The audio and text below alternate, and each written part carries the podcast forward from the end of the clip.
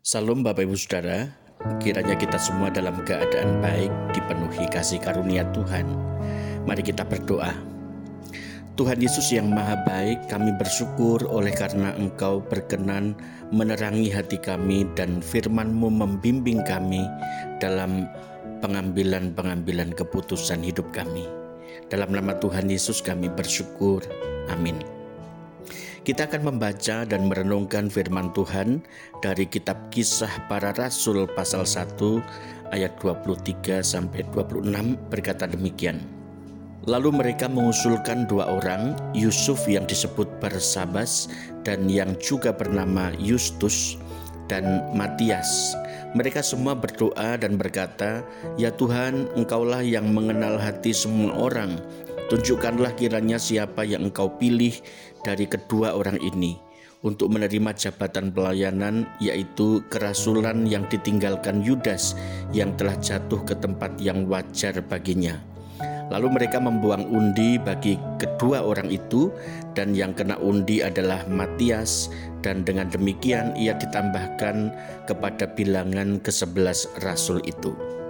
Mengikut sertakan Tuhan dalam keputusan setelah hari Pentakosta, orang-orang yang telah percaya selalu bersekutu di bawah pengajaran para rasul. Inilah cikal bakal berdirinya gereja. Dimulai dari sekitar 120 orang, mereka selalu berkumpul memuji Allah dan berdoa serta memecah-mecah roti dari rumah ke rumah yang lain. Pada salah satu pertemuan tersebut, Petrus berdiri dan memprakarsai tindakan yang menunjuk Matias untuk menggantikan Yudas Iskariot. Penggunaan kitab suci oleh Petrus, kalau kita membaca pasal 1 ayat 16 dan 20, tampaknya menuntunnya pada kesimpulan bahwa perlu untuk memilih salah satu dari orang-orang lain yang telah bersama Yesus sejak awal pelayanan uh, umumnya sebagai pengganti pengkhianat Yudas. Mazmur 69 ayat 26 mengatakan, "Biarlah perkemahan mereka menjadi sunyi dan biarlah kemah-kemah mereka tidak ada penghuninya." Petrus menegaskan bahwa Yudas menggenapi nubuatan ini.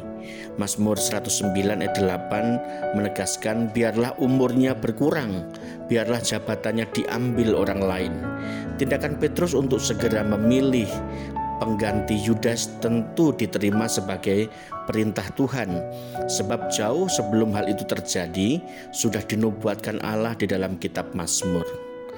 Berdasarkan kriteria yang dikemukakan, rasul pengganti tidak hanya harus menjadi saksi dari kebangkitan Yesus, tetapi seorang yang telah bersama para murid sepanjang waktu ketika Tuhan Yesus masuk dan keluar di antara para himpunan itu.